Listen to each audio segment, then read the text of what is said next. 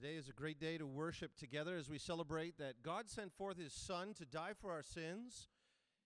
He received the full wrath of God. He died, he was buried, and on the third day, he was raised from the dead. So we celebrate that today, and today we also celebrate, connected to that, two baptisms. And it's a real joy for me to be able to uh, welcome friends and family of Hayden and Renee. Thank you for being here with us this morning. And we're going to hear uh, a verbal testimony from each of them, and then they are going to bear witness to their faith in the death and resurrection of Jesus Christ for their sake by immersing themselves in water.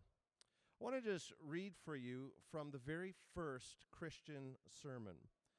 On Pentecost, when the Holy Spirit was given to the disciples who were gathered together in Jerusalem, Peter, who by this time was the, the leader of this infant church, stood up and he said this Men of Israel, hear these words Jesus of Nazareth, a man attested to you by God with mighty works and wonders and signs that God did through him in your midst, as you yourselves know. This Jesus, delivered up according to the definite plan and foreknowledge of God, you crucified and killed by the hands of lawless men.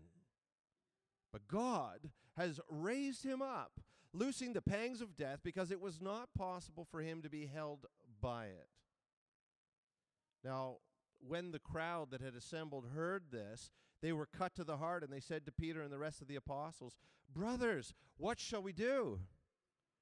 And Peter said to them, Repent and be baptized every one of you in the name of Jesus Christ for the forgiveness of your sins, and you will receive the gift of the Holy Spirit. So that's what Renee and Hayden are doing this morning. They have heard the good news of the death and resurrection of Jesus. They were cut to the heart, and in their own way, they asked, What now shall we do? And the response was, Repent and be baptized. Just before I invite Renee to give her verbal testimony, I want us all to be mindful when they step into this tank of water.